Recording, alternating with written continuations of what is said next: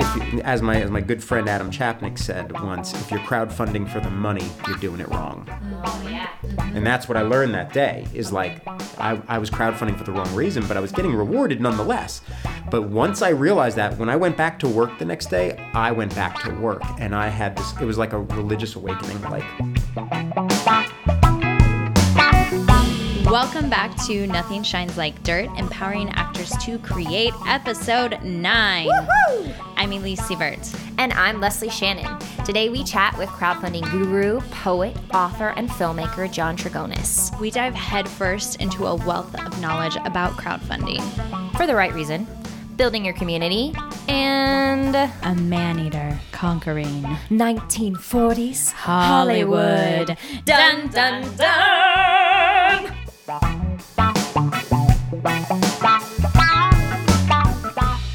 A lot of things, yeah. mostly things. m- mostly Most the writer. Yeah. yeah, exactly. Like we were different. Ha- I mean, I would say I'm a writer, and then I kind of just whatever the co- whatever the writing wants to become, I learn how to do that, and I and I do it. So Okay. you know, and I'll, I'll probably tell you know if you ask me about, it, I'll, I'll talk about it there because Yeah. I, I was poet, and then I wrote a shitty poem, and it wasn't shitty. It just didn't want to be a poem. It wanted to be a movie.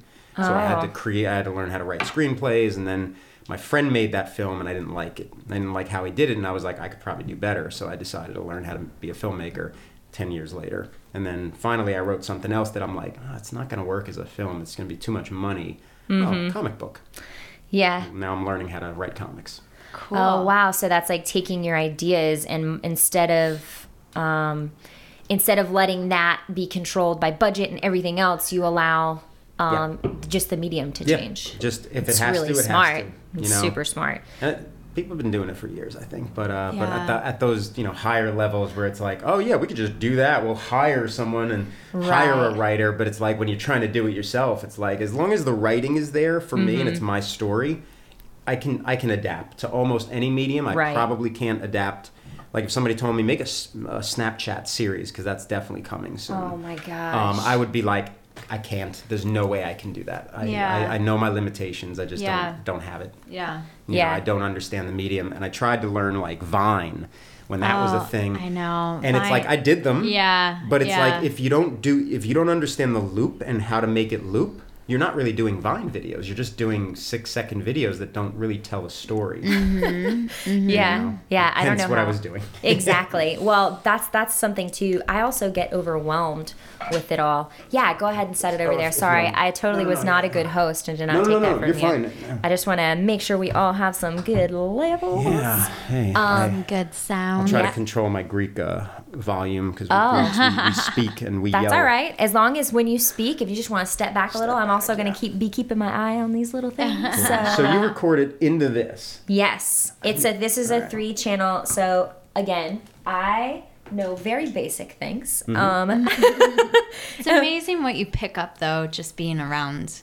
like yeah, being a- around Brandon. You have probably picked up so. Oh much. yeah, well, I mean, I've had a couple times where I've had to submit for like voiceover or for singing stuff, and I've recorded it on my own upstairs on the computer and everything. Just, I mean, again, it's like a monkey could probably do it. Is probably why I can do it. Um, but no, I'm just tech. Me and technology. Sometimes we aren't friends. We get along on occasion. You know. I hear it. I hear it. Um, it's like that family member that you're like, man, I love you, but Yeah. I just can't be around you right now. That kind of thing.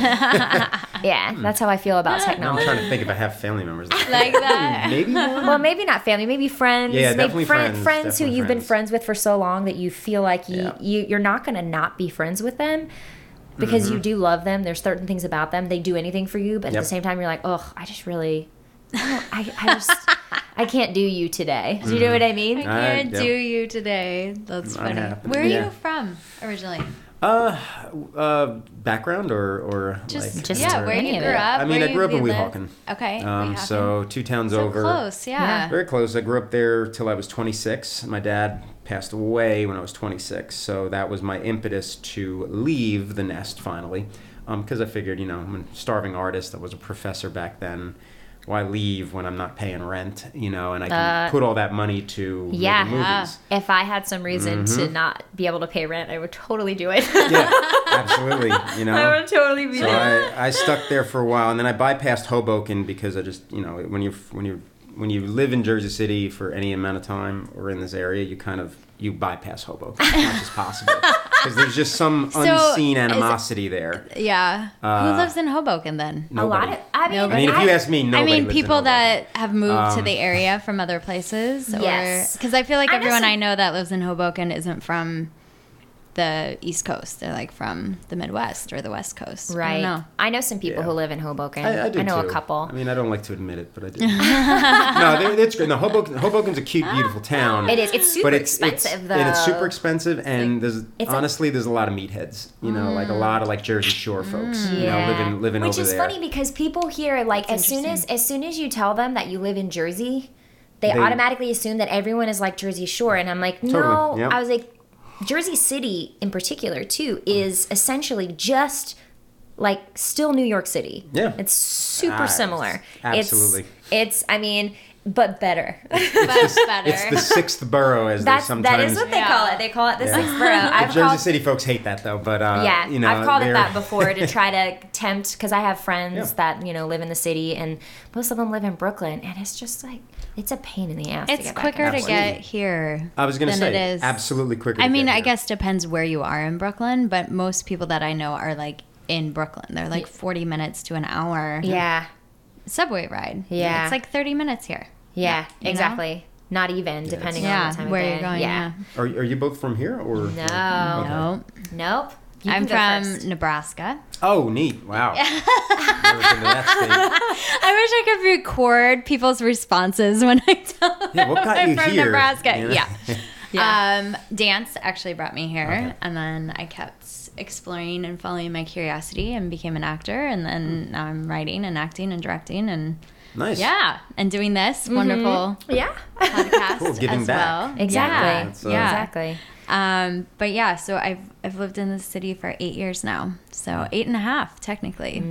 Cool. Yeah. Good. Congrats. Yeah, Yeah. I've, and I've been here for right about the same amount of time. Our stories are kind of crazy Yeah. how much they align. Um, but I'm from Yeah. Mississippi. Nice. Wow. Well, I have been to Mississippi. yeah. Where in Mississippi have you been? Mo- Mobile. yeah. Wait, no, that's And- Alabama. Oh, that's Alabama. Sorry, no, uh, Mississippi. Uh, shit. Biloxi, maybe the coast. It was That's where I've whatever's. Oh my god, I can't believe I can't remember this. Whatever was on the uh, on the route to New Orleans. Um, Hattiesburg. Might have been it. Um, that's where I went to college. It wasn't a very. It was. It was a little scary of a town. Okay, then in. it wasn't Hattiesburg. Yeah. Okay. Yeah, I remember going there, and and me and my my friend Alan, best friend, who's a Chilean, um, we walked into a restaurant, and they were like just a bunch of white people, Yeah. and they were just giving us the eye because he was Spanish, and they probably thought it was Mexican. Um, and Wow. it was it was and it was two in the morning on our defense. Yeah, Uh, yeah. Pretty Yeah. stupid to walk into a diner. A that- local, a local diner. a local establishment. Cool. Yeah. It's kind of a strange place because people are oddly hospitable in certain ways and then also standoffish. It's so it's so it's so weird. Hmm. I can't really explain I it. should probably look. That's all right. I like that ding though. Yeah. That, I know that's different than the one I have. Um yeah. So you've been in this area a lot longer than we have. You've seen the the change cuz it's uh it's changed a lot. yeah, I I went to school here too, um, in uh, NJCU. Okay. So uh, that was in 2000. That was 96 to 2001. Okay. Downtown didn't even exist. Yeah. I know. Did not I've heard that. It's crazy. Uh, you went downtown to get to the mall. I remember walking one year. I think it was a senior in high school when I walked from Weehawken all the way here. Oh wow. And it was one of the scariest Oh, yeah. walks I'd ever taken. Um, just abandoned warehouses, broken down, drug dens, like me and my friend idiots walking this distance to get. Um, I think it was a CD. I think it was a Pearl Jam CD or something. Big thing. She was like, "I need to get the new album. Um, walk with me. Everything else is closed. I don't know why everything else was closed. The mall was open." And, and it was just empty. The only thing that was there, and I remember it distinctly, was um, Calvin and Son's hot dog stand. Oh yeah. That was the only thing, but there was nothing else around them. They were just Mm-hmm. on that corner that they have named after them, and that was it. Um, Holy but yeah, the the whole like this, pr- what probably eight like I, I guess like ten years tops. Mm-hmm. Yeah, it, it's maybe 10 years it started getting good because I also used to do uh, Shakespeare. I'm looking at your Shakespeare book. Oh, um, Shakespearean uh, acting for the Hudson Shakespeare Company Oh, for yeah. about five years in the parks. And that's how I started exploring more of Jersey City and, you know, realizing like, you know, Van Vorst Park exists and Hamilton Park exists. Mm-hmm. And then I would talk to locals who'd been here for like 10, 20, 30 years. And they were like, yeah, it's funny to me to see Shakespeare in the park. Mm-hmm. When when I grew up, there were gang fights in the park. Uh, yeah. Same park. Wow. You know, so imagine Van Vorst Park with like, you know, West Side Story shit going down. Except for without all the awesome snapping yes. Uh, yeah, and, and, and, without that, yes. in place And of yeah. jetés, Yeah. You know. Yeah, and, and And jetés, jetés. exactly. there were there was not all the the all of the funness to that. Yeah, I've heard some crazy stories about people who have lived in this area their whole life and the things that they've seen, and it's kind of it's kind of crazy Mm-hmm. Yeah. how quickly it changes. But being so close to the city, like I guess it was bound to happen. It, it was. I mean, it, yeah, it was. That's why, like, a lot of people are always like, "Oh, everybody from Brooklyn's getting priced out, so they're coming to Jersey uh-huh. City," you know. But now people are getting priced out here, and now they're moving into Yeah. like Bergen Lafayette, which only three years ago, that was a place you just didn't go. Right. You didn't go there because it was just it was the ghetto, a hundred percent. wasn't as bad as Ocean Avenue.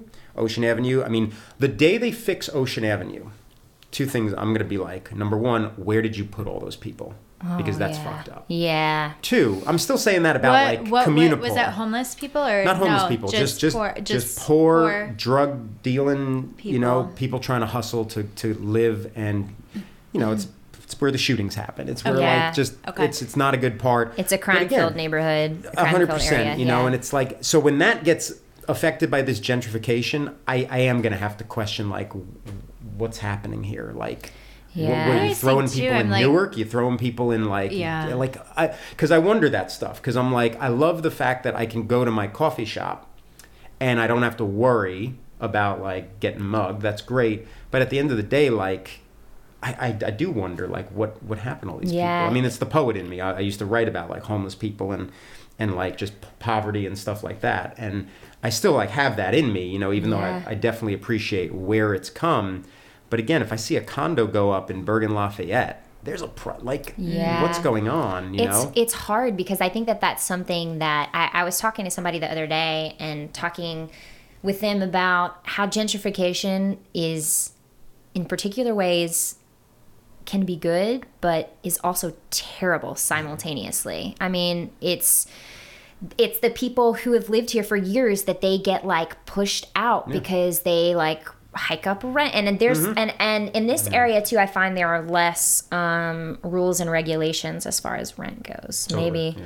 That's what I've heard. I mean, yeah well i've experienced it uh, um so so yeah so i think that's something that but but you don't think about those people who are in those neighborhoods who that when there's not affordable housing that also comes in at the same time Mm-hmm. then you're gonna have a lot of people who become homeless Yeah. or become yeah and it's that's not okay It's not, you know, but again, it's like, I don't know, we live in an interesting society where it's like, Ugh.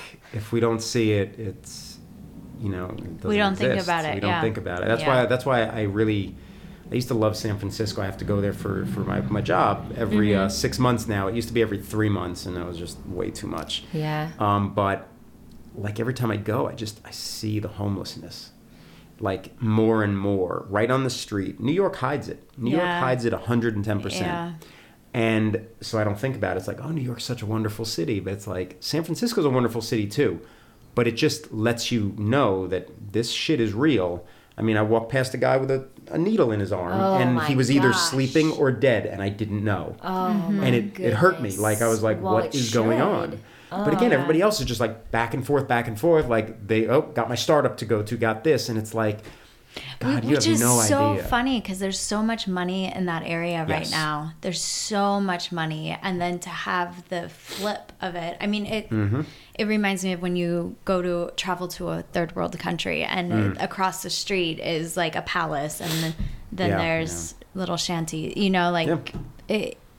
It's pretty amazing, and it's pretty amazing why that happened. I don't know. It's just an interesting. As storytellers, that's something very Yeah. interesting and totally. and something to explore and investigate. I don't know. yeah how can those two worlds exist in like they're two completely separate worlds that are literally staring each other in the Yeah. face Yeah. yeah Yeah, I mean, It's interesting. That's a, it's a long conversation. Yeah, very true. I didn't mean to bring it down to that. no, level, that's all but, right. uh, We we often do this. I know. Where we we get very deep. yeah. Well, well, Well, and- we yeah, and not deep And at not the deep. yeah. No, good. Yeah, We like dichotomy here. I, I Um, like I like the fact that, that I've just been talking about something different than crowdfunding for for a little while because I, I don't even get to think about this stuff a lot during my weeks. Yeah. and you know, and it's just like so it's it's kind of interesting because I forget what my opinions are of it, and I forget that I have strong opinions about these things too. Yeah, well, Um, one of the, I think one of the best things you can possibly do as an artist and a creator is to speak to other artists Yeah. because your particular perspective is so it, it has a lot of weight to it and you see things because you're in tune with the emotion through it and mm. and not just that surface level of Right, right. things. So hmm. I, I think it makes a big difference. That's how my theater my theater company that i'm a part hmm. of that's how we started is we just got together and, and wanted to talk. Hmm. And Wow. we and then we created shows from our conversations. That's how it starts. So That's cool. yeah Well, so there's something about putting yourself as an artist. You put yourself in other people's shoes constantly. You're mm-hmm. constantly like mm-hmm. learning, like what a character is going through. So how can you not do that in the everyday world and your Yeah. everyday interactions? And I think that's why storytelling is so important. Oh, absolutely. You know, to revive our empathy Yeah. because it's so easy To to lose it for sure, uh well, or get With- get it askew, really, right? Exactly. You don't lose it, but it's like but it's it's Yeah. like the the empathy we have for someone who you know they're, they drop their iPhone in like a in the tub, and then there are people who can't eat. You're like, oh, that really stinks. I hate when that happens. These are all these things you can do to help fix it, which is great. It's an awesome thing to be helpful to other people, but it just things like Yeah, that. yeah. You're like, iPhone. These people cannot Yeah, eat exactly, or have yep. no clean water. Like, huh? it's, it's like it's like when we say we're starving, and in my head I'm like, no, No, you're I've not, never. you're not starving. I've You'll never, never, known. be starving. Yeah, Yeah. I've never known what that's like. and thank, yeah. thank you know you're hungry you're very hungry but you're nowhere near starving It's Right. like, you know i like choice to, I like of bring like it down choice to the of words. words. Yeah. Yes. Yeah. Really important. Well, especially for someone who's a writer, Yeah.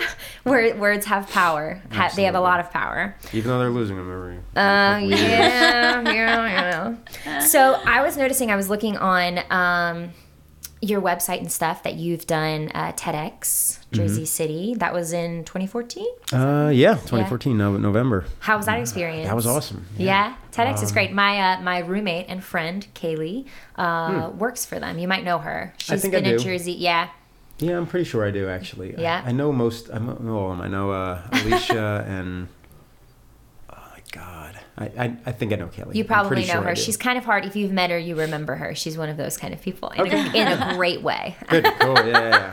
Um, but yeah, I just wondered what that experience was like because we've had um, uh, Carlos, one of our um, former guests. He that's something he wants to do is get in and talk. He ran across The United country. States. Yeah. as a way to raise money for a film. He documented the whole thing and he ran across like ran across. run Run. Yes. not walking not Yes. ju- No. just ran across the 70 whole days, country ran across from New York all the way to California.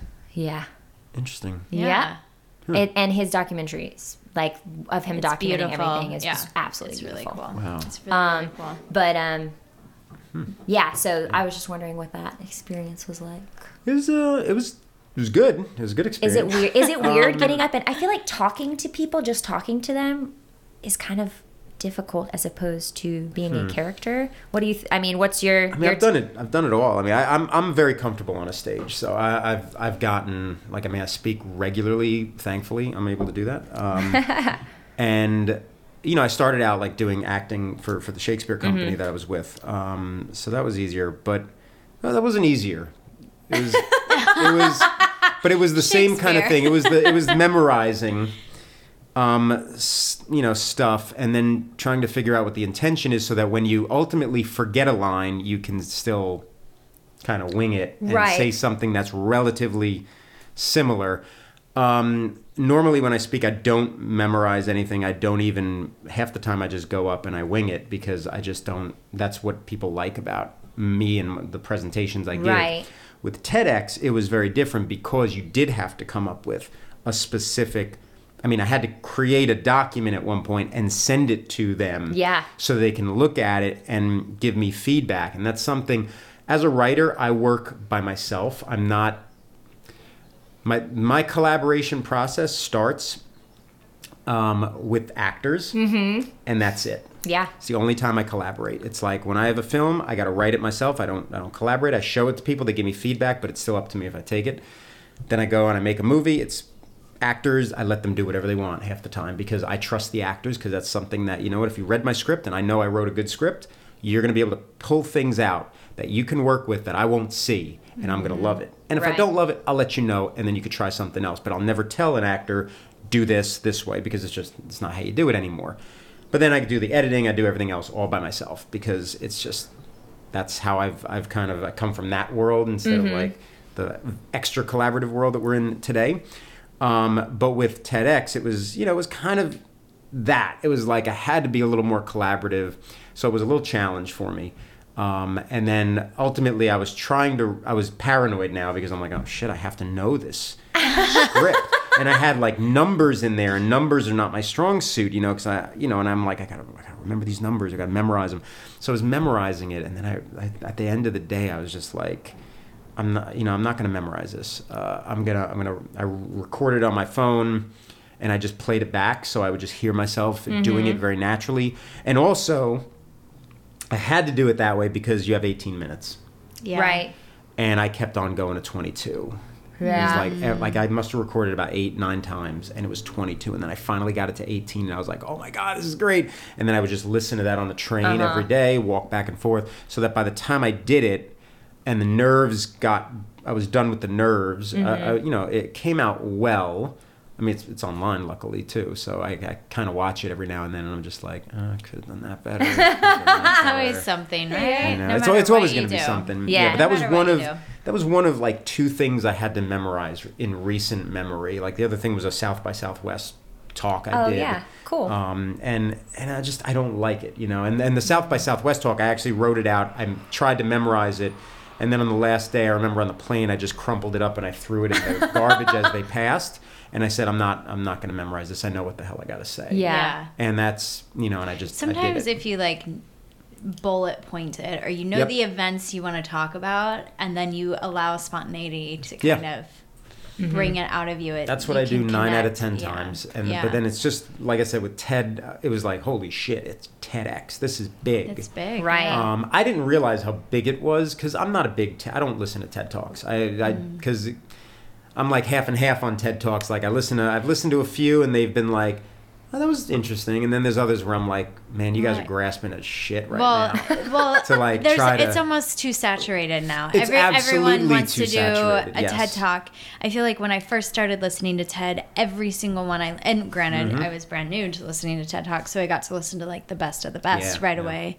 But now I like get on and I'm like, oh, okay, yes, that's interesting. I understand what you're saying. I understand what you're doing, but it's not as inspiring as those first, The you first know, ones. 20 I, I listened to or watched, I guess. Yep. Yeah. Yep. Yeah. I think that happens though. It's again, it's the the content, the amount, the qu- uh, quantity versus quality, Quality. Yeah, which happens with everything. Yeah. So, how exactly did you get into being an advocate for crowdfunding? What happened Hmm. to push you into that avenue?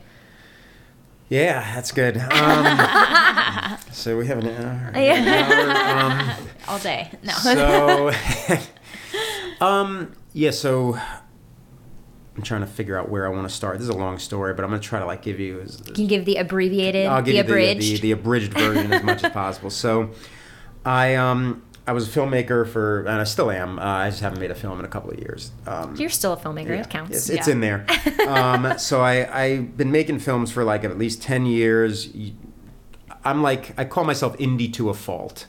Um, because I'm the guy that I will never sit down to write a grant proposal because I don't believe in it. I will never, you know, uh, sit down and pitch an investor because they take my control. Uh, I will never do things the traditional way because the tradition I think is broken. That said, Interesting. Hmm. I have paid for every single one of the films I've made. Short films mostly. My first film was a feature length that was supposed to be a short. But when you're starting out and you have a mini DV camera and you shoot 16 DV tapes worth of footage, you realize quickly that you don't have a short anymore. You No. have a feature. Yes. Definitely a feature. Yep. So I um so I basically you know tha- that's how I did it. I always paid for each of my films. I've made films for five hundred dollars. That's how much the feature costs. You can imagine how shitty that film is. and good premise. Uh, I, I don't talk about it though because it was one of those like that you don't really talk about. I, you I know? You understand get what I'm saying? Yeah. We don't. Yeah. We, don't Um, we got. Every, those. everybody has those projects. I sure hope so. They- they- I, I really feel like people need to, we all, and I'm including myself in this, the shame with those projects should not be there because you have to go through those projects and those lessons to get to where you are. And it's, Ab- absolutely. you know, it's a journey, it's Everyone process. just wants to show their shiny diamonds and not their, you know, shitty rocks in the Yeah. back. That's great. That's a great phrase. I like that. It's true. So, so if I steal that for a presentation Yes, in the future, definitely I, will- I will, I will Just give you credit. credit me. Just I credit me. promise. Credit at. Um, so yeah, so I, I basically like made films for five hundred dollars up to my last one. Um, it wasn't my last one, but it was the last one that I wrote and directed called Cerise, uh, which is the one I also crowdfunded. Um, I think that cost me ultimately about twenty five thousand dollars. It was a twenty minute short. Um, so at one point i um i'll give you a very quick version um, i got tired of uh, talking to my friends my physical friends um, that sounds bad uh, you get what i'm saying my, my in real life irl hashtag uh, friends so uh, you know I, wanted to talk to other people and i took to twitter to um, to look for people. And I went on Twitter and I did the biggest mistake. I followed all of my Facebook friends. Worst thing you can ever do because then you're just getting redundant stuff. You don't know where to respond. You responded here, then you got to respond there. Total waste of my time. I got off Twitter for a while. My fiance Marinelle, uh, back then she was my girlfriend. Now she's my fiance, and uh, and definitely an inspiration to a lot of what I do. Um, she said to me, "You got a hashtag," and I'm like, "Well, what the hell's a hashtag?" I have no idea. That's how green I was the back in heck? 2009. Um, Oh, so I, I, took, I, I took, took still- till recently till I got into hash because I'm yeah, it's just not my Oh, thing. I'm a hashtag king. I was like, you know, but now that's changed to any. But yeah, so um, so I started hashtagging filmmakers, film, indie film, support indie film, and I started finding people and I started talking to them about film, Kubrick, Kieslowski movies because he's one of my favorite directors and all this stuff, and we. You know, ultimately, I did that for about six months, um, and I was having a great time. And then I found out about crowdfunding no idea what it was. I was just for six months just having a good time on Twitter. And then I said, oh, wow, people are raising like $40,000, $50,000. People are giving filmmakers money. And I said, that's bullshit. that, that can't, um, that can't be right. You can tell you're from the Northeast. You're like you're like bullshit. Yeah, Call, yeah. Calling bullshit. Yeah, exactly. No, there was no way it was going to be that easy to get money for a film. Oh And- yeah, and such a Northeast feeling. yeah. So I um so then I said, you know, I'm going to try it. I'm going to give it a shot and prove this thing wrong. Uh, so I, I did some research for the next three months. I still continue to talk on Twitter. Um, and I and I decided to launch a campaign for Cerise. I had ten thousand dollars that I saved up, like always. And I said, you know what? I liked crowdfunding because it was like it wasn't traditional. It was totally disruptive. It was totally, and I didn't even know the word disruptive back then. I only learned that three years ago. Um, and I was like, this is kind of cool because I can maybe get people, friends, family to give me money, and, and that'll be cool because then I still get my creative control. I could do the movie I want. Um, and I could pay some other people because there were a lot of PAs that weren't, weren't going to be working for money. And I was like, oh, I could probably pay them a little more if I have $5,000 more. And I did a low goal because back then 40000 was a lot of money to raise. 5000 was actually pretty hard. yeah. So, long story short, I launched the campaign. Um, there's a lot of little things that happened there. I almost didn't launch the campaign, so I almost possibly wouldn't be sitting here right now. Yeah. Um, and actually, I, I am sitting here because of uh, Danae Ringelman, the uh, one of the co-founders of uh, Indiegogo, um, who actually I was about to like. I launched the campaign, but I didn't send any tweets out because at the last moment I got really I just had like an, an awakening, and I'm like, what the hell am I doing? Who am I to ask somebody for money? This is oh, ridiculous. yeah. No, I'm gonna do my movies the way I've done them all these years, and I and I was about. I honestly, I'm not even. I wish I was making this up. I was about to click the button, and my TweetDeck went off, and somebody tweeted, and I checked it, and it was Danae saying, "Check out this awesome pitch video for this amazing film campaign, Cerise," and she put the link. Wow. And I was like, well, now I can't delete it because Yeah. somebody tweeted about it apparently. Um, and then I started campaigning, no idea what I was doing, and five thousand dollars came in two months in a third month because back then you could run campaigns for 90 days, which is a very long time. Yeah. Um, but in that next month, I did not do anything because I was naive and I said, "Oh, I got my 5,000. I don't need any more money." Who doesn't need any more money? Yeah, yeah. Um, but back then, there were no such thing as stretch goals or all these things that are, are around today. So I ended up uh, bringing in, without doing anything, $1,600 more. So I had $6,300. I did a lot of innovative, fun things with the campaign, which got me written up a lot, which got, you know, the other co-founder, Slava Rubin, uh, you know, tweeting about me, and, and me and him became, uh, you know, friends uh, from that, uh, as well as Danae, um, and now I, now I work with them. Um, so it was a, it was definitely yeah, it was a big learning experience. Had no idea it would lead to anything more than just getting me a couple of extra bucks for my film, so that I could pay some people. And through that experience, I learned the most important lesson that I preach, and I preach and I preach today, which is the community is everything. Absolutely. That's everything. really important. Yeah. So that's what And if you I can- think if that I can- oh. crowdfunding brings. Yeah, absolutely. Like, I, and and uh, yeah, I'll, I'll I'll dig into one snippet of of the story that I like to tell. I tell in a lot of presentations, but it's so important. There was a um, there was a moment where money started coming in. The first contribution was from uh, my my brother's brother-in-law, uh, Dean Wilson. Uh, Twenty dollars, bam, right right there, and I was like thrilled. And then I- Yeah. yeah, it was it was awesome. Yeah. It was no, like, oh I my know. God, I'm 20 laughing bucks, because I'm- I'm I understand. it's it's awesome. And then I started noticing like twenty five dollars coming in, fifty dollars, hundred dollars, and I'm looking at the names and I'm like, that guy's on Twitter. That person's on Twitter, but I've I don't I don't know these people. Like I, I know them because I talked to them about film, but I don't I never met them in real life. And I started going and I'm like, hey, did you contribute, you know, money? Thank you. Um, that's awesome. Appreciate it, you know? And then I started getting bigger amounts from some of those same people. And I was like, it boggled my mind. Hmm. And I literally took a day off from crowdfunding. Took a day off because I needed to process it. I needed to sit down and be like, okay, I was going for $5,000, but that's not what I'm getting. I'm getting people to come together as a community that I don't that I've never met. Like there's something like, you know, we shook hands when I walked in, right? That's one thing. We've no but we've known each other from email, right. Mm-hmm. but we didn't know each other. Now we're like buddies. Yeah. And that's my old school mentality. But now a buddy is a person that you talk to regularly on Twitter, which I had been doing with all these people for six months. Hmm. When I looked at the, the math, and I don't look at the math much because I can't stand numbers, I realized that about 70% of the money that I raised came from people that I never met, Oh wow. That's that I never met. I am a complete anomaly Yeah. because it doesn't happen much. Yeah. You know, but I did. And you, but you had this community. I built it, Six yeah. months you've been building, I- and you've been and- yeah. interacting. So, here's my question: How Please. many times a day do you ch- check Twitter? How many times a day are you? oh, are you kidding me? Right now or then? Well, Because it's all the time. Like, it's are pretty you much all the, the, same. time? all I am. time? I am. That is my main platform. Even though right now it's definitely different from back in the day. Mm-hmm. Back in the day, there was a lot less noise. Now there's more noise. Um, if you don't have a GIF, you're not going to get recognized. Like it's just things change as things do. But I still talk to a lot of those same, same people. people. I, I meet new people on a regular basis. Um, I try to say hello. I try to pop on a, a little, you know, video directly to somebody on occasion, just to remind people and be a practitioner that if you, as my as my good friend Adam Chapnick said once, if you're crowdfunding for the money, you're doing it wrong. Oh yeah. Mm-hmm. And that's what I learned that day is mm-hmm. like I, I was crowdfunding for the wrong reason, but I was getting mm-hmm. rewarded nonetheless.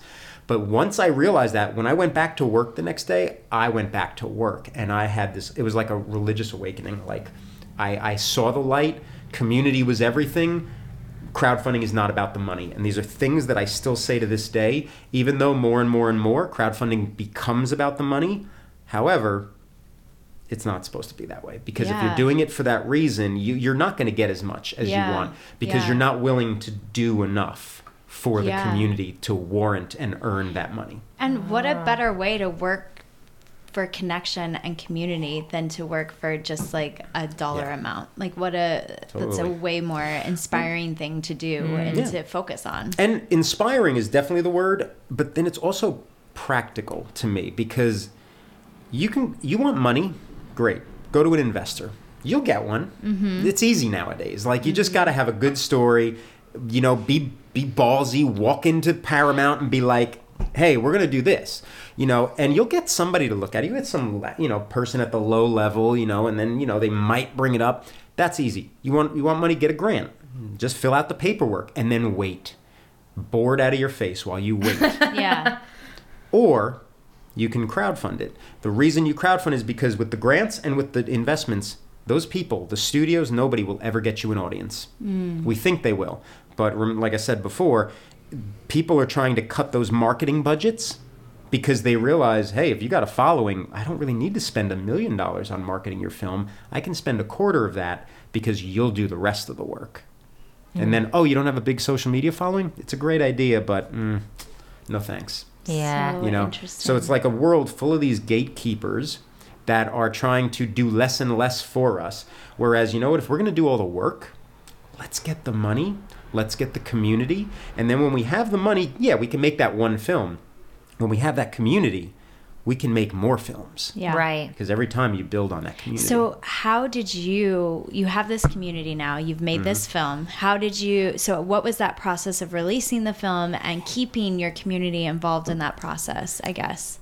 Uh, great question. That's good. Um, my community's awesome. Um, they did the film, got the got the crowdfunded money.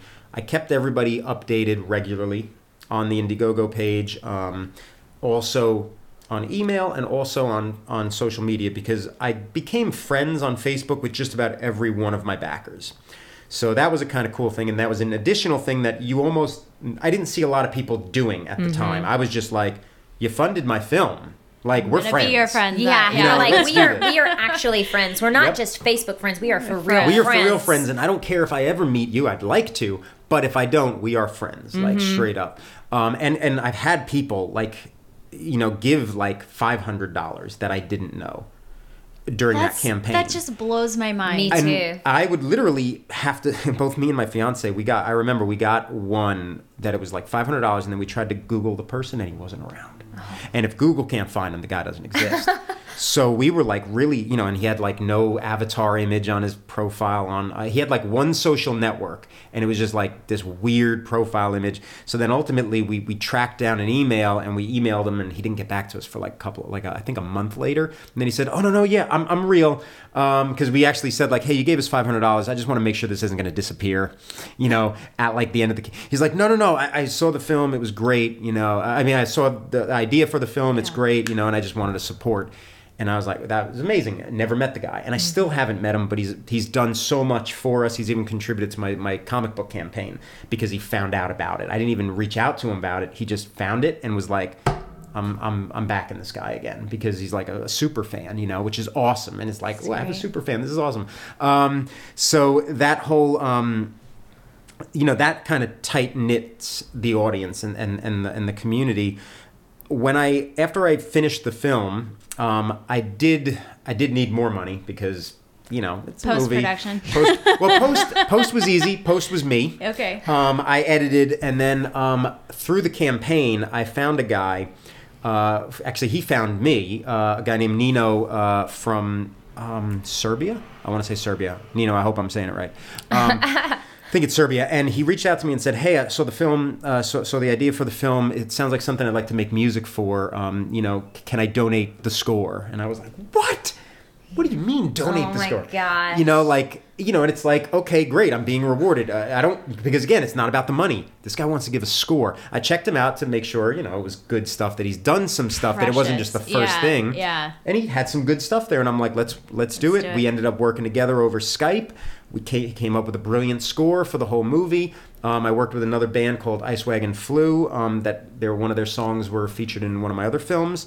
Um, and I, I, I stupidly I asked them for money, and then I, then I realized very quickly like you don't ask an indie band for money 'cause they they probably need Don't. that money. Yeah, they probably don't have it. Yeah, and that's exactly what he said to me too. He's like, John, we, we're an indie band. We don't have money to give, but can we donate a song? And I'm like, absolutely. So they actually wrote the title track to the movie Cerise, um, which is one of my favorite songs. I got it on my phone, still is my ringtone because it brings me back to to that moment, always grounding me. Oh, that's awesome. Um, no matter how many talks I do about crowdfunding, when I hear that ringtone, it's like Oh, that's where it came from.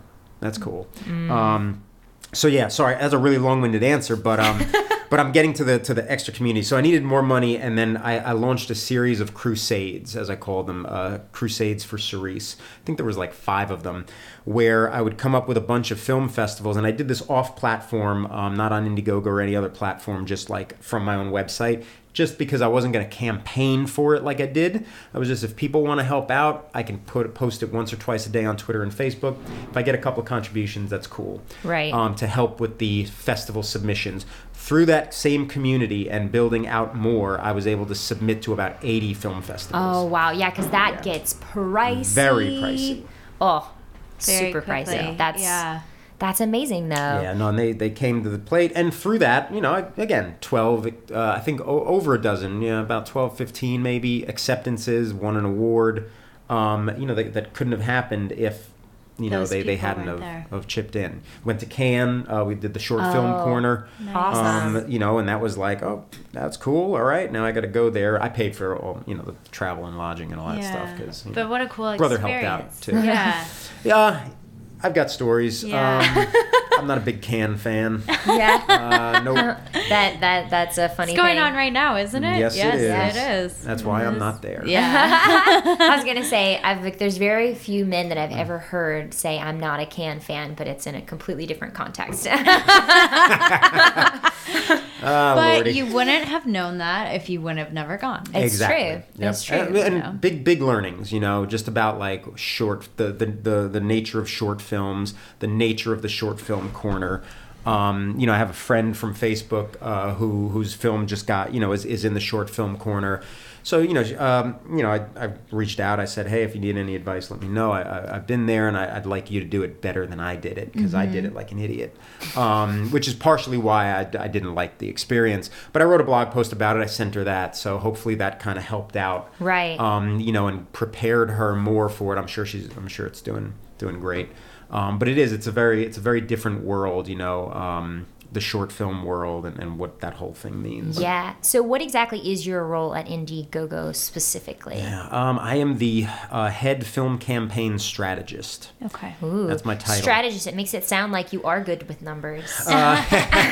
Um, I, I guess no, uh, no, definitely not. And and I, I I make sure to remind people like you know I'm I'm a very it's funny I work for a data driven company, but I'm a gut driven individual. Um, Yeah, I like that. I've had people tell me straight up who are numbers driven that.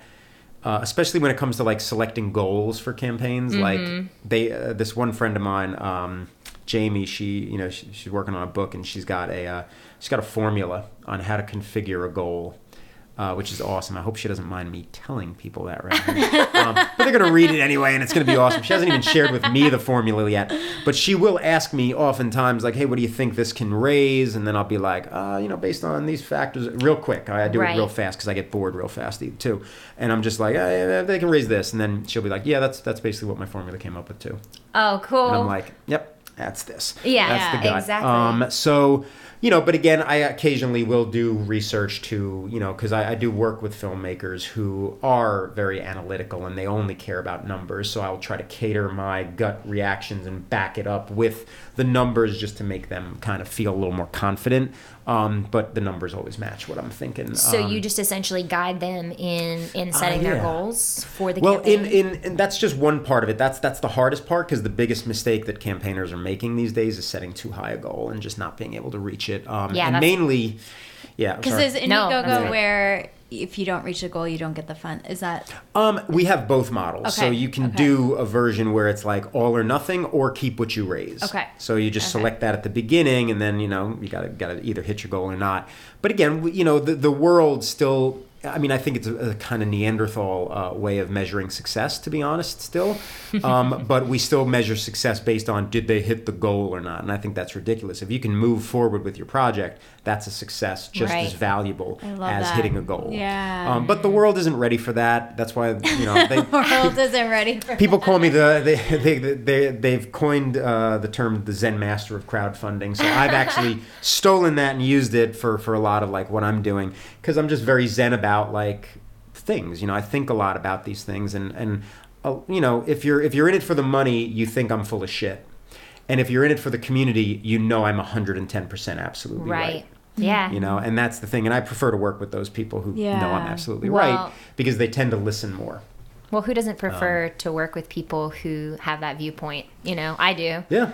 It's it's I feel like harder and harder to find those people. Oh no, total. Oh god, you have, uh, Because- especially now with with crowdfunding. Like everybody's everybody's trying to figure out how to milk the money. Like even when people, you know, launch a campaign, it's like you know you've got people reaching out to be like, hey, let me, I can help promote, I can do this.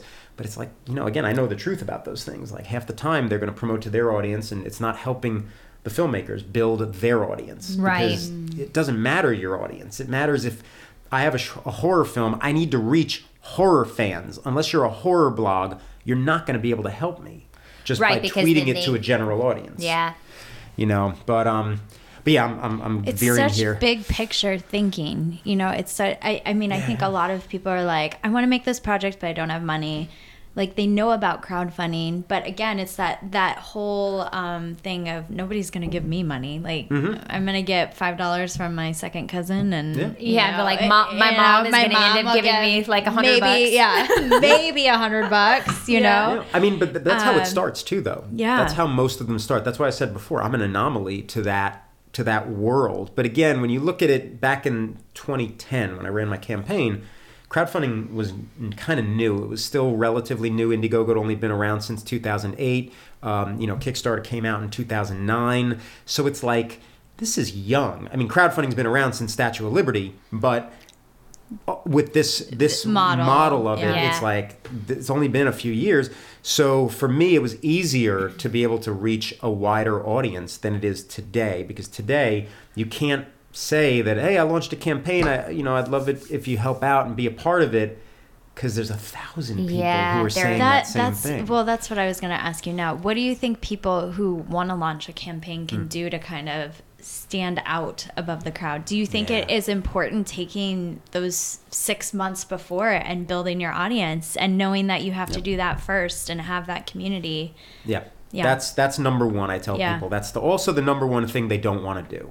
Yeah because it's work. It takes work time. It's it takes It's the time work. there's not Yep. an immediate re- It's we, not that- we want immediate results for things Instant and- gratification. yeah. Yeah. No, and we got to get over that instant gratification stuff because again, I did it with no what I call the ulterior motive, right? It's like I had no ulterior motive. I wanted to talk to filmmakers. Mm-hmm. Right. And then I found out about crowdfunding 6 months later without knowing I had been doing the work, yeah but I didn't have a goal. yeah People now every time they say like, "Oh, you know, even they'll even say to me like, "Oh, you know, Trigonis tells me to, you know, that I got to get on Twitter so that I can run my campaign." It's like, "No, not so you can run your campaign. yeah. So you can build an actual audience, so you can have more clout and be able to raise more funds and from a larger audience. Because if you just launch your camp, I mean, I, I still have campaigners. Um, you know, there's always this thing like, I need to launch now. You No. never, you never need to launch now. I, that's just that's honest to God truth. You never need to launch now. If you want to do it serious, you take however many months I tell you you need to take. Right. You know, because sometimes you you'll need two weeks. Maybe maybe you've got you know ten thousand followers, and that's amazing Right. on Twitter if Yeah. you're interacting with them. Yeah. You could have ten thousand followers just because you tweeted one thing that hap- that had something to do with like something really big and popular and it Mm-hmm. just got you a bunch of followers but you don't interact with any of them and you don't do anything and then that following is absolutely useless and meaningless but you can have that following but you do have to constantly engage them Mm-hmm. during that beginning um, during the, be- with the the time before the campaign even begins when you do launch the campaign that's when it's like you got to be creative because today and not just creative in like how you're tweeting but like creative in you got to have a strategy. That's mm. partially what i do at indigo is i mm-hmm. try to like look at your strategy. Sometimes i'll, I'll suggest strategies obviously but a lot of times they, they know to have a strategy but they need a little work. So then i kind of tweak it. I say try this add this here do that there. But you got to have a strategy for knowing on what days you're going to launch a new perk, what day you're going to have, if you're lucky enough to have a celebrity on board, you're going to have them talk about a perk that they're going to unveil. Mm-hmm. You, you, you, an update. Maybe you landed some extra money or something. You know, you make an update because that that gives you more reason to talk on on mm-hmm. social media. But even when you're doing that, that gets old. So again, I tell people never tweet out, you know, help me make it happen for. You've probably seen those tweets. You know, make Right. it happen for my indie film. Support my pro. No, we're not doing that anymore. It worked when I did it, Mm-hmm. but even back then, I knew enough that that was boring. It was Right. Yeah. straight up boring. Yeah. Yeah. Today, it's absolute noise Yeah. to cut through the noise, you got to get creative. When I, even back then, I did uh, when I when I was doing Cerise, um, I basically put, would put out because I would and again I have a really short attention span, so I get bored. So I would get bored with well, I've done the make it happen for at first, and then I was like, ah, shit's boring, man. Like I gotta I gotta figure something out. So I would be like, all right, I gotta tell people about my movie. So Josh, help Josh Kermes take down the word that took him down. Yeah. And then people were looking at it and like, what the hell does that does that even mean? mean? Yeah. Click. Oh, Indiegogo. What's this? Oh, what's this movie about? Now they're getting the information and they can make an educated decision on whether or not to back my project. Um, so that's you know that's the promotion part of it, but you also got to have a draw. So again, in terms of like perks, um, one you know one of the I was one of the first people I guess to like get really ridiculously creative with perks. Mm-hmm. Um, I wrote poems for people. Oh, cool. I've seen people do it today. Yeah, I've had friends um, write haiku. Yeah, no, Yeah. it's it's a pop. I mean, I'm, I'm very happy it's popular, but but a lot of times I'll see people, do, you know, they're going to write poems, but their movies like this, you know, Holocaust documentary, make and it's sense. like, It um, doesn't- how yeah. Mm-hmm. does that relate to the? ho- You know, so it, you know, and again, it doesn't work for everything. The reason it worked for mine is because my movie's about words. Right. Former spelling bee champ, the word that took him down, spelling bee, words. The word is cerise. It's a very interesting word that he can't spell. Um, and then I, I'm a poet. I have two degrees in it, so I'm connecting myself. Right. And I use the word connect. I connect myself to my audience. I'm connecting my audience to my film. But how do I connect the film back to the audience and make them care? Right. Well, when you write that poem, you write it in the form of the most important word that they'll ever have, which is their name. oh. Acrostic poems. First letter is the first line, first letter of your name, first line, second, second. Sometimes I would write haikus for Jim and Sam. Other times I'd write long poems for Alexandria. Yeah. And how much do you think I charged? Or you might know how much I charged. If No, you're looking no, at it. I don't know. What would I you charge for that? What do you think? I like asking that. I I I would have no idea. fifty dollars. Fifty dollars, awesome. I don't know. How Yeah. much did you do? Any Alright. any Any- any number from you? I, I You have have no idea? Absolutely. I mean that no. takes a lot of time. It takes it took a It's lot. so of you time. want like right. you want something that's substantial, but you also want a lot of those substantial things. So you don't Uh-huh. want to make it too high because Exactly. then you'll um, only hundred dollars. Not bad. I've had people tell me as much as five hundred dollars. No, I, I mean, Well, I mean, it's worth and it. and it's and they're gonna get that. you know other It's things of course. But for Yeah. me, thinking from the the perspective of like hearing you talk and and where you started with everything, I feel like as artists too, another thing that we often do is we undershoot our value. Very true. um, so that's where my brain went. Was like, okay, that's probably you know X amount of money, but Yeah. how much would I probably charge for it? Hmm, let's see. This. More, more so, how much would you pay for some, something like that? Personal po- poem written and delivered within about three to five days to you. Oh, you would pay a lot of money for that. Yeah. Like people that's like art. Yeah. I mean, that's like I mean art is in like of course it's art, but you know what I mean? Like art that you pay for, you you it's essentially having someone who you what's the word I'm looking for? Commission something for Right, you. right, totally. Yeah. It's Uh, absolutely- yeah, I mean people would pay thousands of dollars for that.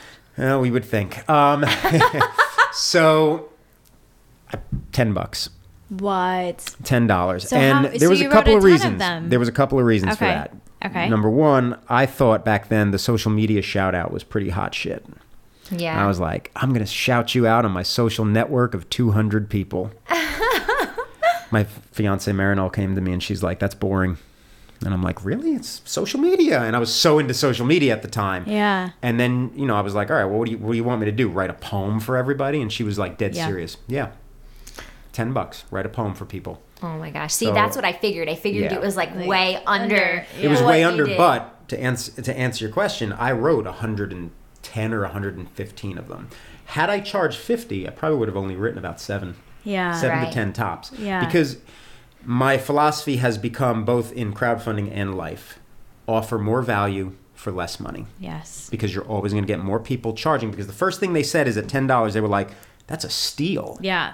But yeah. but then they would say, well, what else can I get? Because I'm just getting the poem at 10. Oh, at 25, I get to see the movie, but I also get the poem. Oh, that's cool. Well, what do I get at 50? So most people would go up to like so 50. giving them something very valuable as the Yep. as the as a, at a low cost causes them to look for more. Interest. They, Interesting. they start That's looking very- where they're comfortable spending, mm-hmm. but knowing that they get something extremely mm, personal. So the poem for me was the thank you. yeah. That was like the equivalent of me just sending a writing thank, a thank you. you note. That's it. But it was a lot more work, obviously, because I'm a poet and I sat and I wrote some of my best work. So I have to actually thank those people double. Well, Right. that's another that. thing too. You're using your talents, and that just it's Yep. momentum for, Oh, it's uh, for everything else you're doing. And it's also, momentum. if it's something that you really enjoy doing, Mm-hmm. Exactly. then why not get better at a craft that you already have? I mean, it makes perfect sense. Mm-hmm. But that's like one of the, the a lot of the stuff that he's talking about reminds me a lot about Dallas and the marketing Yes. magnet and how. So Mm-hmm. we took the reason we know each other is we took a class together that essentially helps you to kind of figure out how to market yourself in the business of acting Oh, without sweet. feeling disgusting. Um, That's real. Was that, was that what the I want class to was tweet called? that to Please Dallas right Yeah. now. Actually, Dallas, you made me not feel disgusting Yeah, in this me- business. yeah. Well, it is. It's like it, it can feel very cheap sometimes. Well, like, pro- Totally. I mean, prostitution, you're selling yourself That's what it- all the yeah, time. And it is. again, it goes back to exactly what you're talking about. I- If you are building relationships and building a community, that is different because Yeah. that's a give take thing. Exactly. Instead of just like, what can you do for me? Like, Mm-hmm. I want to know you because, all right, what can you do for me? Oh, you can't do anything for me? All right, what, what can you, you move on to the next exactly. person.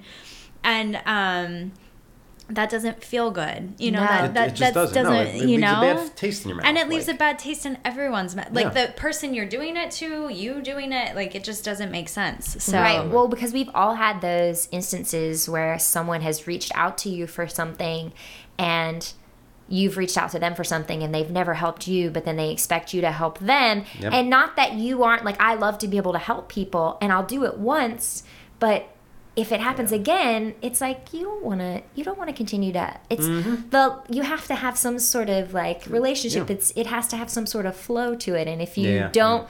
you can't I mean you can expect more than what you're gonna get but it's just gonna end up in disappointment a lot Yeah, no, uh, I, I totally see that happen a lot. Um, even today, like there's a um, in today's crowdfunding, like a lot of people don't want to do that. Like I tell them about the poem, and they're they're always like flabbergasted. And then I tell them about like my friend Michael Farrell, who just uh, he guest uh, hosted a uh, an event with me that I did at IFP recently. Um, he ran a campaign for a movie called 20 Million People, and his $25 perk, you thought I was just writing a poem.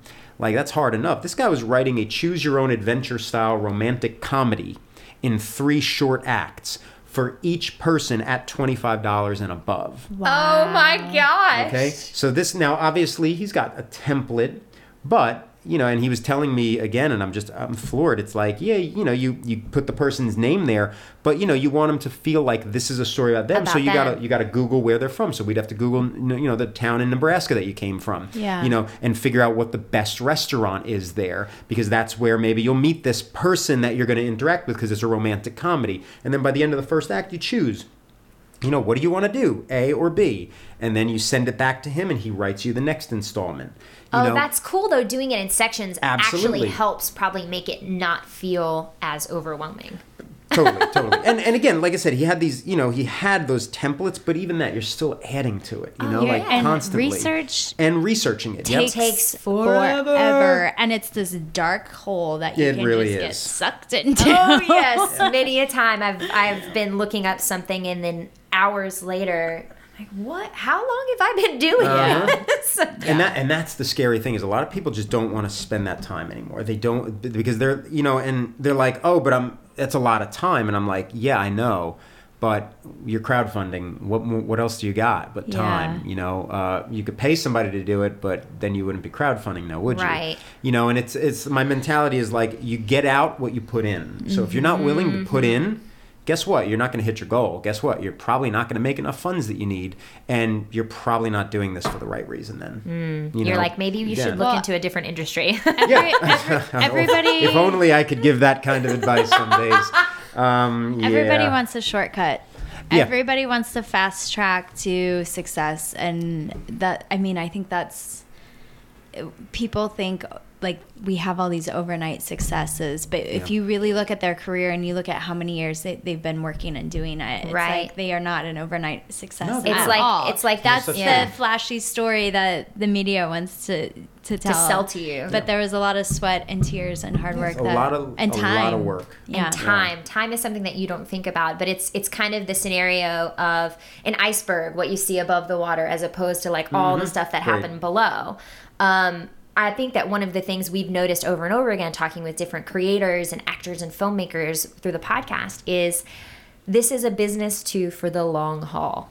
If you're Mm-hmm. not in it for the right reasons, do something else. Yeah. and Yeah, that's what I've come up a heard. lot. That's a, that like almost every single podcast it's come up Mm-hmm, that if you're not willing to say, "Hey, I might not ever have money doing this," and if you're not okay with that, and you think you can do something else, then power to you, man. Go do something else. Yeah. But if you feel like this is what you want to do for that that stretch, this is this is you, then stick with it. But yeah, but and those are the people who are great at at crowdfunding Oh, because absolutely. they're in it for the right reasons. Yeah, and, and it's funny. I- I'm glad you said that, and I didn't have to say it. You're 'Cause I've been, welcome. I've been feeling like a. I've been feeling like like you know. I mean, I even joke like I know it sounds a little tree hugger, guys, but you got to do this stuff for the right reasons. right. And it's like that's been my new phrase because Mm-hmm. if you're not doing it for the right reason, well then then get out of it. Whether it's acting, whether it's writing, whether it's crowdfunding, just get out of it and do something else. You know, I mean, there's nothing. And there's you no can do it on the side if you Yeah. want. Side hustles are like the popular thing. I just found out about that term a year ago. Side, hustle. hustle. Hashtag side Yeah. hustle. Never heard of that. I've never It's, heard of it uh, either. See, you're All educating right, see, us. in I so had no idea. right you know, Yeah. another thing I learned from from uh, Marinol, my fiance there. You know, it's like Well, I had she no idea. I'm like, um, She sounds very smart. Yeah, she sounds She's, like a fountain of information. oh, constantly. Yeah, it's, it's good. she Sometimes in the- information I may not want to hear. You know, but, but Well, it, it usually- hits good, and it's it's always for that right reason. Usually Is the she in the information industry? She is um is she in the industry? Uh she used to be. Um she worked for a company that's now called Cinedigm. Uh she did their dis- DVD. She wrote the the content on the back of the boxes, uh their DVDs. Um Oh, and cool. that was a while back. Now she works for a company called uh, Happify, which uh, is all about the science behind happiness. Uh, really good website actually. Wow. Um you know, I kind of um I've become, you know, a lot I've been positive, a positive kind of minded guy for uh, a lot of years, but it's always nice to kind of get this email from this company and be like, "Oh, this is something to think about," or "Oh, take take a meditation pause for like ten seconds, breathe in and breathe out," and it's just little tips like that and, and tactics. So she does design for them. She designs their uh, their apps.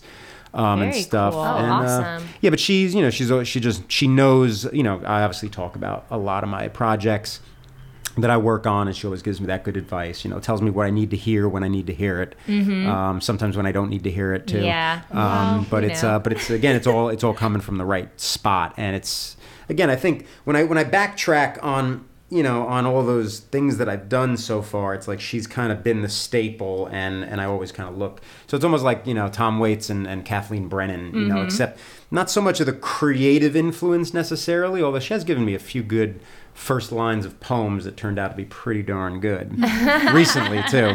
But um, but yeah, but but kind of in that way of like being the muse to the to the poet here, and, and it's good to have one of those because I've never had one of those. Before. Yeah, it's great. Well, it's it's it's always good to have any people in your life Mm-hmm. that contribute to your your inspiration, and having someone whose whole focus, our company that they work for, is happiness. Like, Uh-huh. what a better I know. thing to have constantly.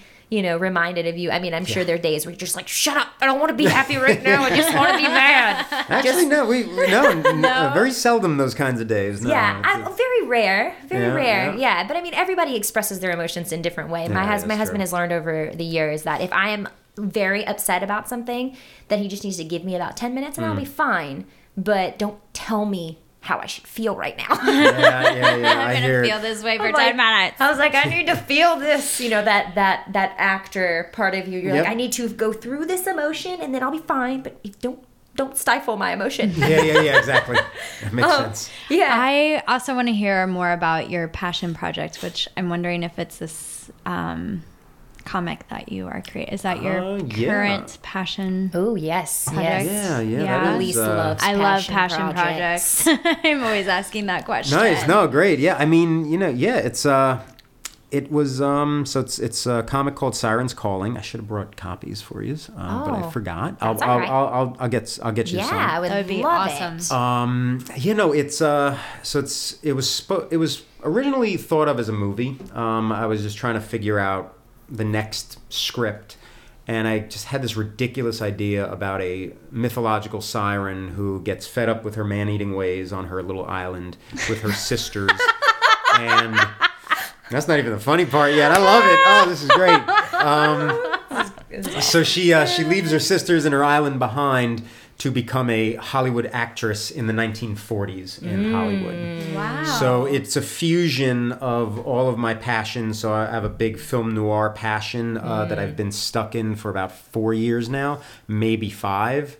Um, where I mean, and obviously the hat. I was gonna, I was uh, gonna say things, I can get that from the hat. I Yeah, yeah, no, totally. I mean, I'm not as hard as Bogey, but but uh, you know, I'm like a, a little soft spot there. But uh, but definitely, I got the style as as Bogey on on on the weekends at least, and um, so you know, it com- combines that. I wanted to to push myself to write. Um, like, and I hate the term "strong female character" because I, I just think it's like It's just a real. now. I, you just mean But a real female like character. a real character who's going to go through some shit and it's mostly internal shit because you know a siren she basically has to battle her urge to eat men while she's trying to become Be an an actress, actress. Which in an industry run by men Ooh. at the time yeah, and that's some relevant shit a right lot there. of lot of sexism happening a lot of stuff so like Everyday life. everyday life happening exactly and i you know again as a writer i had always written like men characters because that's what i know you write what you know Yeah. and i just i was like you know i gotta i gotta like do this i was writing a, uh, a series of novels this is my other passion project actually um, i wrote uh, yeah i'm almost finished with the fourth novel on the path train on my phone during my morning and evening commutes underground from on the path train alone for the past like I think four That's a now. movie in of itself. Yeah. It's right Yeah. there, like a writer that writes on the path train. Yeah, totally, Like, totally. that's- that's oh, there's, your- trust me, that's when there's you write. there's a lot of us actually on the, on the train. I see them. I see them perfect sitting there. But to do it on they- the phone is. Until they, yeah, the dexterity of your thumbs is Yes. you must be impressive. Uh, I'm trying. You know. I have uh, a student, she can type faster on her phone, so she writes all of her term papers on her phone instead of on a computer.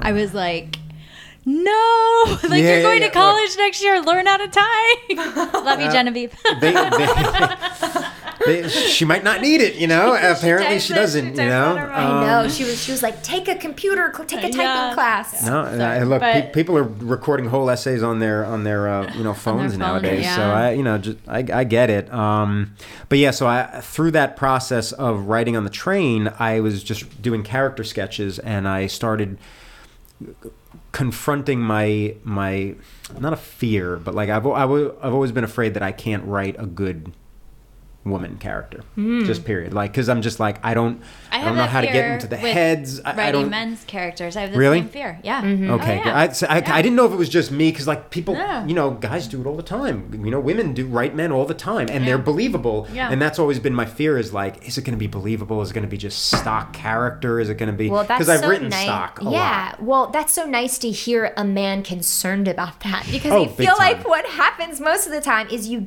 you just get those stock characters. That's like all that you have. Or they were I've I actually watched a documentary about a filmmaker and he just thought his female characters were completely fine and I watched his movie and I was like, "No. Oh, your female characters are completely two-dimensional. Like two-dimensional. That was the fear. Yeah. Like y- you didn't develop them at all. Everything was about the men. All their conversations are, you know, it's just- Revolved around uh, men. Around the men, Mm-hmm. and you didn't finish their their journeys at all. Like they, Yeah. like even a little bit. I don't know. Yeah. It was just really interesting. They were just there, like exposition, basically. like they yeah. would just See, give that- information. You're saying everything I had I had been afraid But of. But the fact that you're actually in tune with it is probably proof positive that I doubt that will happen. Do you know what I mean? The Yeah. fact that it is something that reminds you, it's just like anything, like whatever people have like these worst fears. Um, I've I've said this before with with you know our parents, like a trait that our parent has that we hate. We all have, we all know them and have them, right? And like I know I have particular trait like that I try so hard not to have, Right, and all yep. and everyone that knows me says you I would never think you have this particular trait. But Hmm. because that's a constant focus of mine. You know what I mean? okay, yeah, yeah, yeah. So I I, think the awareness. the awareness of Exactly, self-aware. Yeah. Exactly. Yeah. yeah. It does a lot of things, but continue. We Yeah, no, no, no. I mean, that's uh, that. That was that was you know sort of like where I was. It's like uh, so I, I wrote you know I wrote this character. Um, and then she was two dimensional because I, I shared it with uh, with my illustrator Lauren uh, Clementi. She's uh, she's uh, the co-creator of uh, Sirens Calling, and, and I you know shared with her like the first draft, and she was like, I want to get more into her you know into her head. Like, what is she thinking? And I'm like. I don't know. I'm a guy. I don't know what she's thinking, you know. And that's when I was like, no, I gotta, I gotta force myself to like really just think about this and get deep with it. And then I got deep, and I used uh, in comics they're called captions. Um, so I used captions. They used to be thought bubbles back in the day. Now they're just like you know squares, and you kind of basically are her inner inner monolog mm-hmm. And I was like, oh, you know, it was kind of oh, this is nice and poetic. I like this. Oh, I'm kind of feeling this. I sent it to, to Lauren, and then she was like, I really like it. I think it's it's totally believable. I, I think this is what she's thinking. This is exactly what I thought she was thinking. You just wrote it out right, and I was like, wow, great. Second issue that I'm working on now is even I think even stronger um, because I feel much more comfortable and confident now. Right, that makes a it. difference. And she's such a cool character, Well, you like know just her more. conflicted. I, I absolutely know- know, you this know her character. more, yeah. and she's she's a part of me. She's like she's that that you know piece of me. That you know, um, one of the big themes I love to talk about is duality. Um, Ah, yes. So it's it's like there's two parts to all of us. We know this. So this character is literally two things. But even inside, she's she's struggling to be human in this inhuman world of Hollywood. So Mm-hmm. again, it's part social commentary that's coming out as well, more about modern Hollywood, um, probably, but definitely caters and, and re- relates to, to the 40s version. Um, so yeah, it's kind of like, you know, it, it's really, it's kind of like The Walking Dead, where it's like, it's not about zombies, but it's about zombies, but it's more about how we react as human beings in a world filled with zombies, how we become the monsters. And uh, you know, not I'm not a big fan to say it, but Robert Kirkman is a kind of inspiration of it. I love The Walking Dead. Uh, you know, not a big fan of Robert Kirkman in general, but uh, That's all right. um, I Um, met him I once. Think it, I think remnants of what Hollywood was in the 40s is still in. It's interesting Oh, how Oh, absolutely. definitely. it has mean, not gone anywhere. No. it's it tries to put a different face on, so Mm-hmm. to say, but No, no, so yeah. much of it is still is there. still where it is. Yeah. Yeah, absolutely. No, you just put one person who who can speak positive about it. You know, uh, whether you know whether it's uh, you know a, a woman or a black person. You know, it's like all right, Yeah. one one representative, and Hollywood is is crystal clear, and it's like, nah, guys, sorry, not Like, not yet. But w- I think we've talked about this too. So many women writers write like men because that's how the industry has been for so long. So Mm, they true. think these formulas and they think the way to do certain things and to write characters and to write stories sometimes fall into the same traps and obstacles that men writers Mm-hmm. have been doing. There's, it, I, I think it's Oh. hard for women to also write write strong women characters Hmm. because we haven't seen that as a force. We've seen strong Yeah. mer- men characters. I don't know. It's just something like um, I love Shonda Shonda Rhimes, right? Mm-hmm. Yes. Um, but even the women she writes are sometimes very whiny and very. I, I don't know. There's things about them where I'm That it's like the societal norm of what they think women are as opposed to- yeah. than- and I think she's done a lot of great things for both women and for um, diversity but there's still little things that I'm like, I don't know if you're really writing a, a multifaceted woman, not just like what we want a woman to be or what we want to stereotype her into being. I think that hmm. part of what the biggest issue is too is that what you have to think of base foremost is you're writing a human.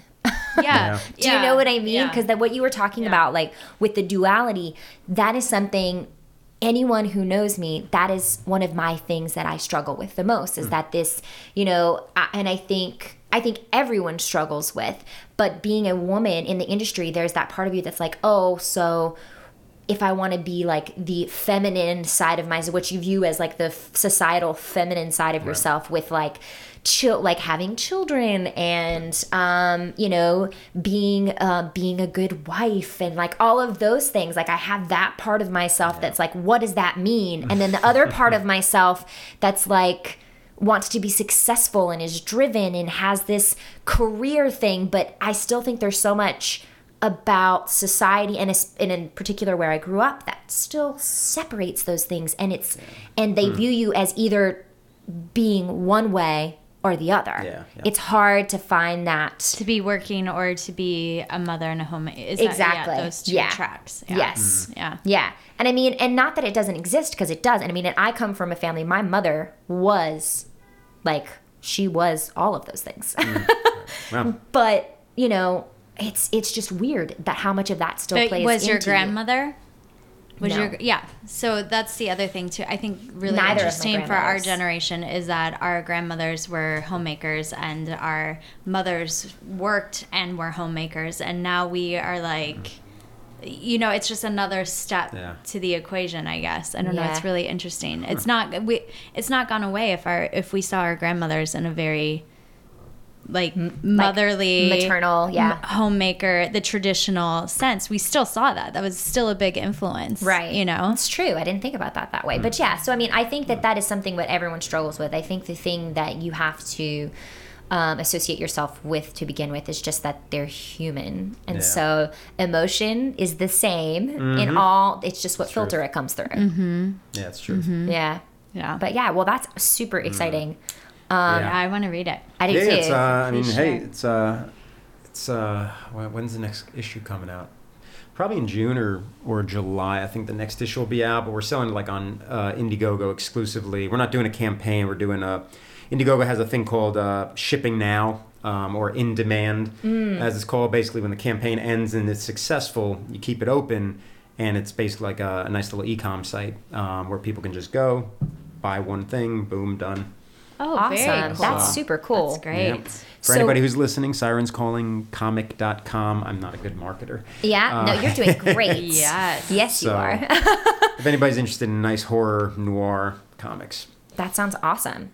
Um, so when is your your book for crowdfunding coming out? Because I want to make sure we get a chance to plug Yeah. that Oh, and thanks. that. Yeah. um, I th- so I'm pretty sure it's July. It'll be available in bookstores uh, and everywhere. It's either June or July. Um, I was under the in- assumption it was July, and then my publisher got in touch with me and was like, gave me a bunch of dates, and right now because there were numbers involved in those dates, I'm Mm, yes. confused of when it is, and I didn't get a chance to relook at it. But it's going to be either this month, uh, sorry, uh, June or July. But by July 1st, I think everybody will be able to get it. It's available Right. for pre-order right now on Amazon. So if people Google crowdfunding for filmmakers second edition. Uh, it'll take you to that page. If you do crowdfunding for filmmakers, it'll take you to where you can buy the first edition. Um, so yeah, what has changed from the First first, to to, the second. second yeah, it's a great question. A lot. Yes. Uh, a lot's changed because crowdfunding's changed a lot and has evolved uh, ridiculously fast. Um, so there's new chapters. Um, one of the chapters I'm, I'm particularly proud of is a chapter on soft launching your campaign and stretch goaling uh, the campaign. So launching to friends and family first before you even send your first tweet and Facebook update ah. because that's becoming very important now. People still think that launching the campaign is going to be enough to get people there. But if if I go now, the, the, like the, the the crowdfunding backer is actually becoming very savvy to things. So they're not just going to contribute their $50 or $20 to any campaign. They're going to look and see which ones are cool, but also which ones have momentum. Mm. So if you have mm. zero funded of $20,000, a stranger like me who gives to a lot of campaigns, I'm not going to give to yours because it doesn't look like there's any hope that it's going to pick up. Right. Whereas I go and I see at least 30 to 40% funded, now it's kind of like, I got to get on this. You know, it's really cool. Oh, There's people backing it. I'm doing it. But those people that are the 30%, that's always nine out of 10 times family and friends. Mm-hmm. And that's nine out of 10 times done through a soft launch two to three days before the campaign sends out its first tweet, Facebook update, and mass email. Um, so a lot of people don't know that. I wrote articles about it uh, on online. I read a lot of the stuff online, but now I've compiled it in the book um, because the first edition was was so well used. Um, there have been so many advances since 2013. So yeah, I've got that section, and then stretch goaling, which again, when I ran my campaign, it was like, oh, I hit five thousand dollars. I have another month left, but I'm done. It's like, no, no, there's no being done. That, that's But how I'm you. done. That's how you feel sometimes, though. I, I No, it is. because you're No. just like, I'm so tired. Can I be done now? a lot of work Yeah. a lot of work but but also just that naivete and not even naivete it's just having a like a good heart and being like i wanted 5000 i got 5000 that's amazing i'm done. Success. you know success. it didn't even Yeah. occur to me that there's another month. Um, and again not one tweet not one update sent out about it and $1600 rolled in. Today doesn't happen as Right. much because again a lot more campaigns. Um, but yeah so i have the stretch goal chapter which is how you know i always tell almost every campaign to to do their campaigns right is like you have your you know you have your goal you that you know you're going to be able to hit let's say and that you know you're going to be able to use for your film hit that quickly and then we stretch you know an extra 10,000 here an extra 2,000 there. And you stretch. And most of my campaigns I'd say about 80% of my campaigns that do that always are over successful by about 30 to 40% Oh, wow. um, don't quote me on the numbers. I'm actually making those up as I speak. Um, but like- it's, you're like, it's, "It's it's the number." range. It's the gut number. Totally. All it right, totally I is. Love it. I got it. um, but like one of my one of my favorite successes that I unfortunately didn't get to write about in the book because I, I worked with them uh, a little bit after I sent in the final proof was um, you guys know uh, Robbie and Stephen Amell. Um, Sounds familiar. Stephen Amell is Arrow on Oh, um, yeah. on Arrow, and then Robbie Amell plays. um Oh my God, Firestorm on The Flash. Um, Okay. So these two cousins, um, they just did an awesome short film called Code Eight, um, and they wanted to make that into a feature. Uh, and you know they set up a campaign for two hundred thousand dollars. They had a great campaign management agency, which is another great chapter that I'm uh, that I added. Um, I've, I'm I'm famously not a big fan of campaign management agencies. Um, just just because I'm not personally. Um, but I work with a bunch of them, and I've, I've finally got one that I'm like, these guys know what they're doing. They're they're Oh, cool, and they and they listen to what, what I say and back and forth. We we have a good rapport. Took a you know took a while, which is great to find someone so you know a group like that. But through their campaign agency and through their fan base, and they have a rabid fan base. Um, you know, they were able to raise 1.7 million dollars on this two hundred thousand dollar. Um, Okay, if that doesn't inspire Yeah, exactly. Yep. no. Because you. I mean, you could make a really good feature film for Oh, three they're gonna hundred make- thousand dollars. Absolutely. So having that much money, they are. It's they're, gonna, knock make- it out of the water. They're gonna make an amazing film. It's Yeah. because of their fans. Like they and and and again, they did the work. It's not just that they're like celebrities on TV. Yeah. Like these guys do Facebook Live. Like I'm, I follow them now. Like I don't Yeah. follow celebrities on Facebook. Yeah. Right. These guys do you know Facebook Live events just to hey ask ask us some questions. Questions. They do these uh, T-shirt giveaways for charities and things like that. Like you know they're they're just they're the most real guys I've m- I mean I never met them but I've, I've talked to them on the phone um, you know a couple of times they're just the most real guys you could possibly imagine and they literally genuinely love their fans so again I wish I could have kind of infused them into the book but I might I might do like something else where like I can I can create like an extra little um, book but yeah I have a, I have a, you know I have that um, that was a great stretch goal uh, story of how to Wow. properly do a bigger campaign Yeah. because again two hundred thousand dollars is a ton of money Yes, to is. try to raise. Not Yeah. everybody can do it. Um, you know, and even if they're using some of my tactics, if you're doing it for that wrong reason of I need the money, Well- you can use everything my book says. You will not be successful. Again, it You goes back to, have the that same mentality. thing Yeah. of them being genuine and connected and a part of a Absolutely. community, and that's why it worked. And that's and that's the work. exactly. not the crowdfunding. The crowdfunding, you know, newsflash for people listening, the crowdfunding part is easy. It's doing the work that comes before it that makes hard. it easy, but that's the hard work. yes. right. You know, so that's basically the how how the the second edition is geared. I've got that chapter on the campaign managers and when to bring one on. I've got you know new tactics that I've learned, um, and then just a lot more, um, a little bit more of the philosophy behind it because that's like in most of my talks, I'm actually writing a a, a PowerPoint deck. uh, for a seminar that I'm doing for a company called Stage 32. Uh, it's a Yes, crowdfunding seminar. yeah, you guys know yeah, crowd, yeah. Uh, Stage 32. Uh, RB is a good friend of mine, uh, one of the greatest guys I ever met. Um, you know, for those of you out there who don't know, the CEO of um, of Stage 32, and it's an awesome network, amazing people. So they're I'm, I'm putting together this great deck um, that is really focusing on the philosophy behind crowdfunding and using that philosophy with the tactics to be able to get the most success possible.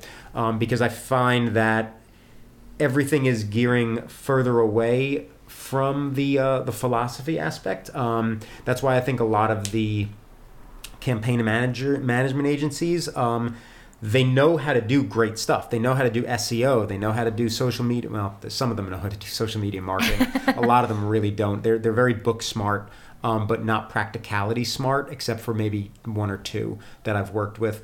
Um, but the thing that they lack, except for I know the the Code Eight guys and I know one other guy, um, the thing that the most of them lack is the philosophy. They have no idea why to do this. Right. They know how, and they can raise good good money for for campaigns, but they just don't. They haven't gotten the the mentality of like the reason that we do this. You know. Right. Again, everybody's got to make a buck. Um, Yeah. So it's uh you know that that's kind of uh, also what I infuse there, and uh, and I'm lucky enough to be in a position where I can say this kind of stuff. And like, Right. you know, if there's any crowdfunding managers listening, yeah, pick up my book and learn the philosophy of of of crowdfunding. It'll it'll benefit you even more with all those book smart skills that you're putting to practice on an everyday basis. It's Right. like just know the philosophy, and then you can understand that really what you're doing is building a community. But the hard thing is to teach people to actually give a shit about their community. Yeah. Wow, yeah. Awesome. That's amazing. Oh, my gosh. So I'm So many good starting to preach, starting to preach now. So many good things in this podcast. I'm so excited to share this Uh, with well, people. me too. One of the things that I want to ask, which I, if you can, if you can't think of anything, it's totally fine. But we've started kind of, we both work with kids. So one of the things that we started, because everybody has like their little like niche that they do within their their podcast, like a question they ask every person. Totally. Um, and um, we've started trying to incorporate um, asking about what is something crazy, funny, weird, truthful that you've heard uh, a child say. If you can think of something, great. If not, it is okay too. because kids are so full of like little gems. Oh no, they are. Nuggets of wisdom. Yeah. I mean, I have a lot of Facebook friends. Um, you With know, children, because yeah. the older you get, The you more know, they the started out without kids. Now Yes. they're all got kids, Yeah. and then Mm-hmm. you start looking like, wait, oh shoot, do I unfollow? Do I? No, just kidding. Just kidding. Um, no, you never unfollow. Uh, but um, but I and I've seen a lot of like you know doing the scroll. You see a lot of cool things. My kid just said this, and my kid just Right. said that. Yeah. Um, I mean, I think the only thing I can think of right now. I, I used to work. I never worked with kids, but I used to. I used to be a professor at a NJCU and a bunch of other schools. Um, doing the adjunct hustle, uh, and it wasn't a side hustle. I'll tell you that. That a. That's a It was a hustle. hustle, hustle. There's a documentary about. Is it um, a ju- ad- adjunct? adjuncted, or Well, there, there it- were it- two or three? maybe, maybe. but it just about how they. A lot of them are on food stamps and stuff. They Yeah, can't. yeah. It, the pay. So I didn't and- even know enough to get on food stamps. Yeah. I was But- like, I would be like, give me the stamps. But it's a way uh, colleges are saving money, but Oh, no, their teachers can't afford to live. No, live. totally. don't even don't even get You're me like, started. yes, that is a longer I, I was I was a part podcast. of I was a part of the union, uh, you know, the the teachers union, and I saw some stuff that made me just absolutely despise the. Uh, and this was before I became much more positive, but absolutely despise the what universities do and, and how they treat their teachers. Um, the only reason a teacher becomes a professor is for the students, and that's the beauty of it. Again, doing it for the right reason. Right. It's just sad that they don't get treated well. But anyway, I could preach for days on that. Um, but the um, you know, I used to work with a lot of students, and and I mean, they always said interesting things. For a long time, my students were the people keeping me young, um, because I felt even though I was a young professor when I started, I was 26. Um, I, I you know, it's again you've the outside world, you kind of forget, you don't have time. And I was writing on the side, so they would tell me about like, you know, oh yeah, the new Beyonce song. I'm like, what Beyonce? Who's Beyonce? you know, shoot, okay, hold on, let me look this up. You know, and they would they would kind of educate me. So I, I learned as much from the students as as as they learned from me. But I didn't have kids. Um, didn't have kids. But but the one thing that's sticking in my head, it's interesting, um, and I think it's a great lesson about authenticity Um, so Batman writer uh, Scott Snyder, um, who's a really awesome guy, he writes all the Batman titles. Oh, well, the Batman, the main title. Um, he posted a tweet the other day, uh, actually yesterday, and it was like when you know it said something like basically his his son signed his name on a school paper, I think, and then drew a skull on it, and he was like, it was just great because he hashtagged uh, proud or embarrassed, because he obviously writes Batman, and he, you know, yeah. it's like, but but it's a funny moment of like. Proud or embarrassed? You're right. Like you got this skull. Do you need to check him into an institution? Do you need to like what do you do? because they read so much know? into kids like the things that they do and i mean and certain things do mean things and then other things just It's- they're kids It's just it's just being a kid. and Yeah. expressing. And and, It's just and that's that's what it is. Yeah. It's the beauty of the expression. Like just express yourself. However you have to during the years. You know, you're going to express yourself differently as a kid than when you're an adult. Than when you're here. I think the key thing to always do, and this is what I've learned from kids and also from Winnie the Pooh, uh, yes. is always stay a kid Yeah. don't grow up because Yeah. it ain't worth it. Yeah. It just ain't worth it. Even when you're in the worst of situations, you always got to the, the the when you grow up, that's when it's like, oh, shit's never gonna get better. I'm I'm so poor. I'm so this. The kid is always gonna say, "No, we'll figure it out. It'll get better," mm-hmm. because they don't know any better. Yeah. right. That's the beauty of it. And I mm-hmm. think that's what allows artists and actors and writers and everybody to do what they do. Yeah. They got to have that kid somewhere intact. Sometimes maybe too much, but it's never too much. Yeah. It's never too yeah much. no Yeah. perfect i think that's perfect I awesome that. well thank you so much for joining us Yes. today we Yeah, really thanks so much for having me. You are Oh. dropping so much amazing knowledge that I can't wait to share with our community and world of actors and creators. Um, give us a plug. Tell us where everyone can find you via the interwebs, social Oh, media ta- um, Twitter. handles, Twitter, clearly, because Yeah, we've talked yeah. about that and Facebook. So let, 'em- let everyone know where they can find you.